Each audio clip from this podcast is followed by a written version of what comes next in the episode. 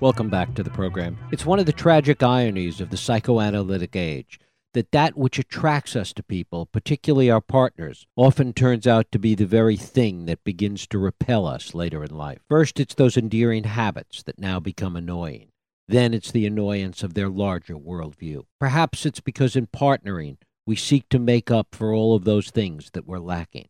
Perhaps it's because we buy into the old adage that opposites attract, even though today contemporary research shows us that it's simply not true, that partners that are similar tend to do better. Today we seek and talk of authenticity, but is it possible to be authentic while trying to compromise with anyone that's the opposite of who we are? Those are some of the central ideas running through Alexandra Fuller's third memoir, Leaving Before the Rains Come, Alexandra Fuller is the best selling author of Don't Let's Go to the Dogs Tonight and Cocktail Hour Under the Tree of Forgetfulness. It is my pleasure to welcome Alexandra Fuller back to this program to talk about leaving before the rains come. Alexandra, welcome back to the program. Thank you so much for having me, Jeff. Delight to have you here. This is your third memoir, and uh, you're not that old, Alexandra. I know, isn't it awful? When people ask you know, you sort of sit on the plane and it comes around to what do you do? I, I just sort of, you know, mutter that I, I write. Um, and then they say, well, what do you write? And I, you know, really just sort of ask for someone to pass the peanuts. You can't really explain. And, you know, actually, I think it's four memoirs technically because the one, the book that everyone forgets about Scribbling the Cat um, right. which was the second book I wrote. And I went back into Mozambique with a soldier from the war that I grew up in. That had a lot more of me in it, even than than the first two books. Which the reason I know that is my mother absolutely hated Don't Let's Go to the Dogs Tonight and um, Cocktail Hour, and she loved Scribbling the Cat. She said that book makes you sound as crazy as you made me sound in the first book. Talk a little bit about this idea of reliving these experiences through mm. these memoirs and really what the totality of this has taught you because one has to believe that the experience of writing each of these memoirs has kind of built on the other and it's taught you more about who you are and infused the, the subsequent books. Oh, it you know, it's so true and I think what's difficult is that when you're sitting here now today, I feel as if I can't even imagine being the woman who I wrote about. And I can barely imagine being the woman who wrote the book because mm-hmm. the act of writing is so transformative. And it's not just the, the words on the page that, you know, has something to do with it, but it's getting to the words on the page. And the older I get, the the more that you know, and I am in my mid late forties now, you might even say. So I it, you know, but I think Don't Let's Go to the Dogs Tonight. I was young. The experience was very fresh to me. It was of my childhood. There's a very sort of playful voice in that book. Um, and I'm writing about such a colorful character. I mean, my mother, whom I adore, and that I think really holds up in the pages. And I'm writing about a very difficult time, the Civil War in Rhodesia, in which my white parents chose to fight to keep the country white run. So there's this just huge innate tension because I, as their daughter, grew up to believe that that had been a completely immoral position. Um, you know, and then you've got the added complexity of the fact that once majority rule came to Zimbabwe, the leader has been the, you know, hideous dictator Robert Mugabe. So all of that sort of holds this kind of story, you know, even even without being an incredibly skilled storyteller. But the older you get, I think you get more and more spare in your words. And a lot of that has to do with, I think it's really incumbent on a memoirist or someone who's writing about themselves to take the journey to the interior, as Charles Wright would have it, um, and come back with what they found and then remove the private from that.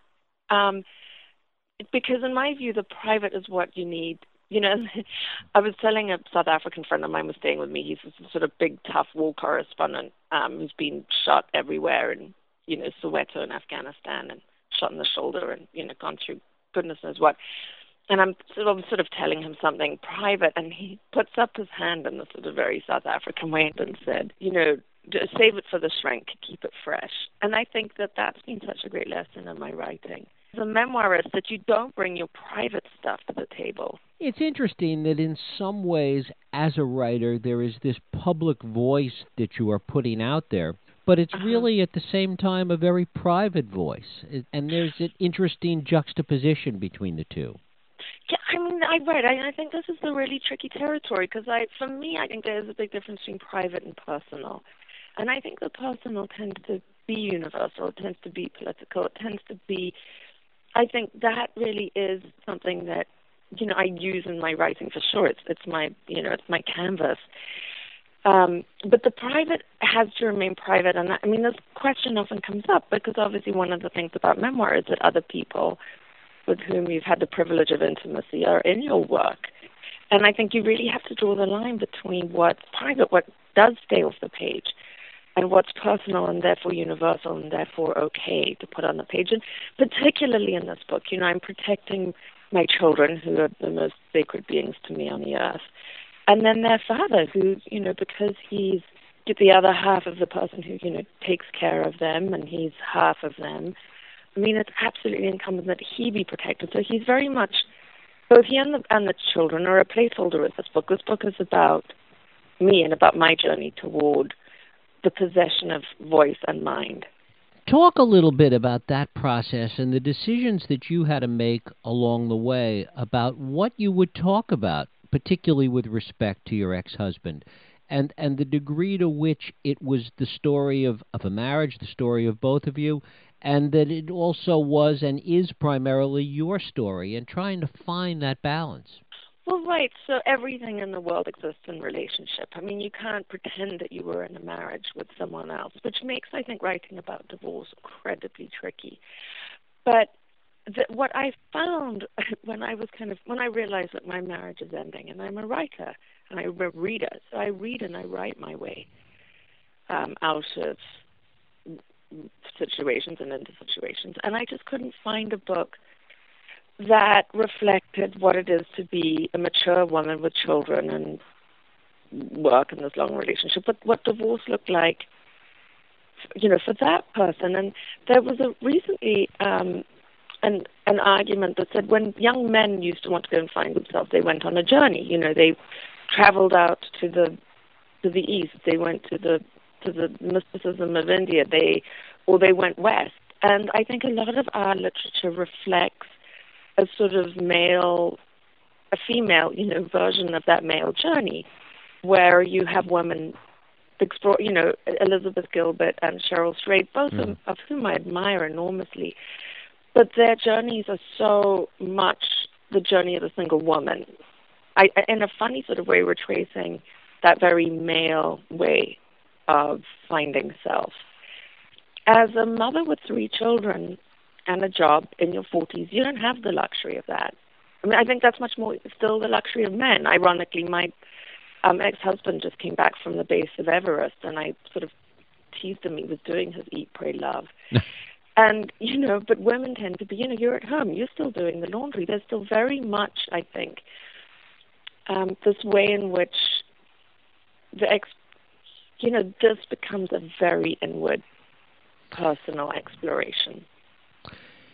To what extent is so much of this shaped by your own experience as a child in, in the mm. chaos of, of Rhodesia and, and what you saw then? I mean, such a good question, right? I mean, I think there needs to be some sort of statute of limitations on how long you can blame your you know your parents and your church and your country and your government for, for how you turn out. Um, and I, I, you know, I think that's sort of somewhere in your twenties. You've got to stop whining about it, but you're nonetheless indelibly shaped.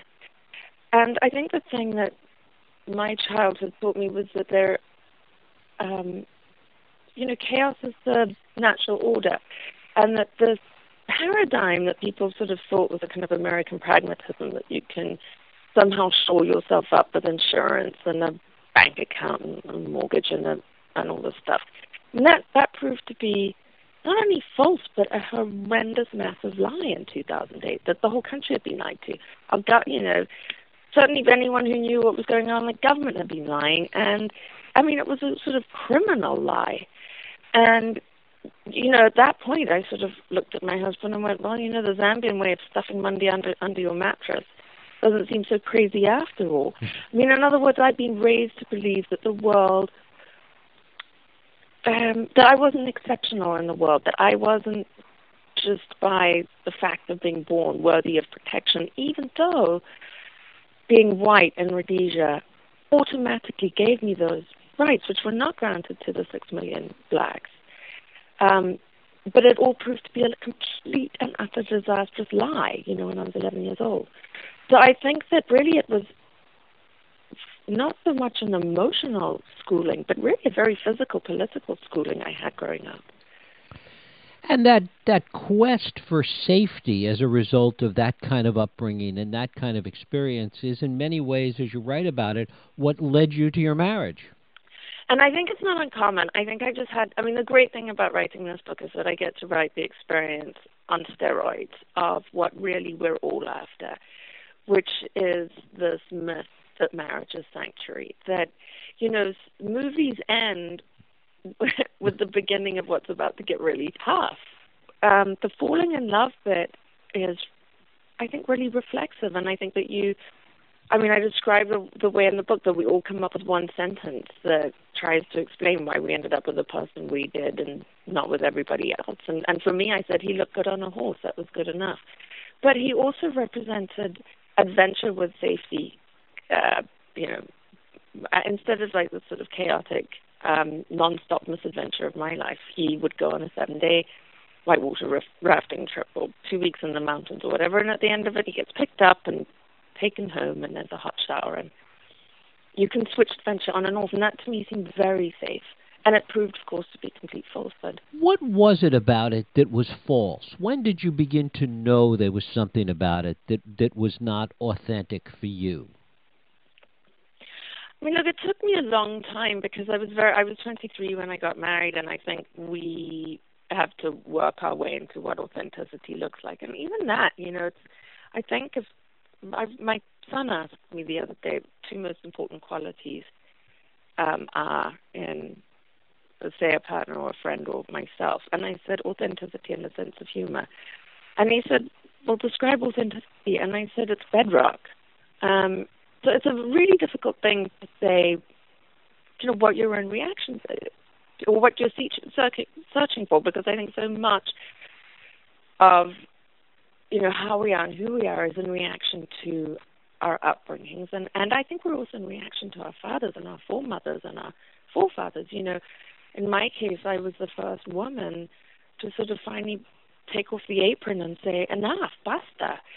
Um, and so it really was this, I, I married this very um, adventurous, uh, kind of worldly river guide and we came to the states, and he kind of fell into that needing to make um, a living and became a realtor. And, and what it removed from me was my agency in that and the culture of our relationship. I don't have anything against realtors, but it wasn't authentic to me, or it didn't seem authentic to him that that's how we conduct our lives. Um, you know, I said to him at one point, look, I, we can live in a hut or a teepee. We can figure this out. I too will be providing for the family. And then that even bigger myth that absorbs so many women in this country, which is that you can have it all. You can have children. We had three. You can have a job. You know, I've had a career as a writer for a long time. Um, you know, you can have a marriage. What that really is code for is, P.S. You'll be doing it all, and it's exhausting. Had you not come to the States, how might it have been different? You know, I just can't know. Um, I, listen, what's terrifying is I seem to be turning into my mother, even though I don't live in Zambia, uh, with her as a direct role model. um, you know, I just I I'm having a very odd experience right now of being on book tour and having myself reflected back in me in interviews and articles and so on and good Lord, I sound like her. Um, sort of irreverent, and and uh, my internal editor seems to have taken a perpetual sabbatical, and um, you know, sort of outspoken. And I think I probably would have. I, you know, who knows? I, I may have gotten to this point quicker.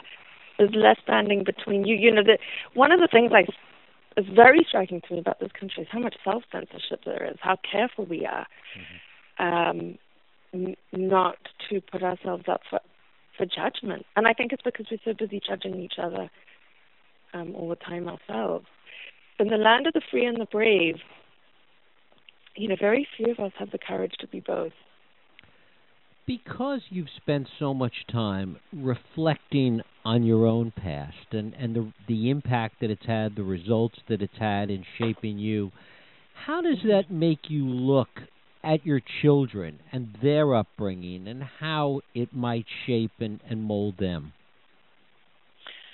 Yeah, I mean, I think the thing that um, terrified me was how much unconscious information we're receiving all the time um, in this country. And I've written somewhere in this book that, you know, unless you really dig down to the bedrock of who you are, in a culture like this, you're very much in danger of ending up being a black dot on somebody else's bottom line.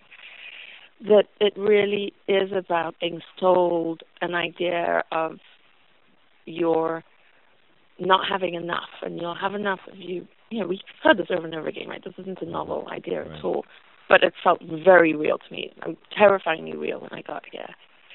Because I was coming from such a different culture. I was coming out of socialism, where there was sort of no, I mean, the absolute opposite was happening, right? There was no freedom of commerce, and no one was trying to sell you anything. Um, if you want, wanted to purchase something, they, you know, say it was oil that week, they dyed your finger black so you couldn't buy more. I mean, it was the opposite of a consumer culture. It was an anti-consumer culture. And I'm not saying one is better or worse than the other, but to bring children up where you know they're little sponges and they're receiving so much of this message that you're not enough, you're not enough, and knowing how damaging that was. Um, as a woman in, in you know southern Africa, um, the very first rule was I would never allow television in the house ever. And I ended up raising my children a lot of the ways in which my parents did. So there were a lot of books, a lot of dogs, as many animals as I could stuff into a house, hmm. um, and a lot of time just to be, not so much having to do. And I think that's one of the things that I also find terrifying here is very few people um, are even capable of very strong self, you know, respect work. Um, we're self-absorbed without being very self-aware. Alexandra Fuller, her new memoir is Leaving Before the Rains Come. Alexandra, I thank you so much for spending time with us today. Jeff, it was so kind of you um, and brave of you to have me back. Thank you. Always a pleasure. Thank you so much.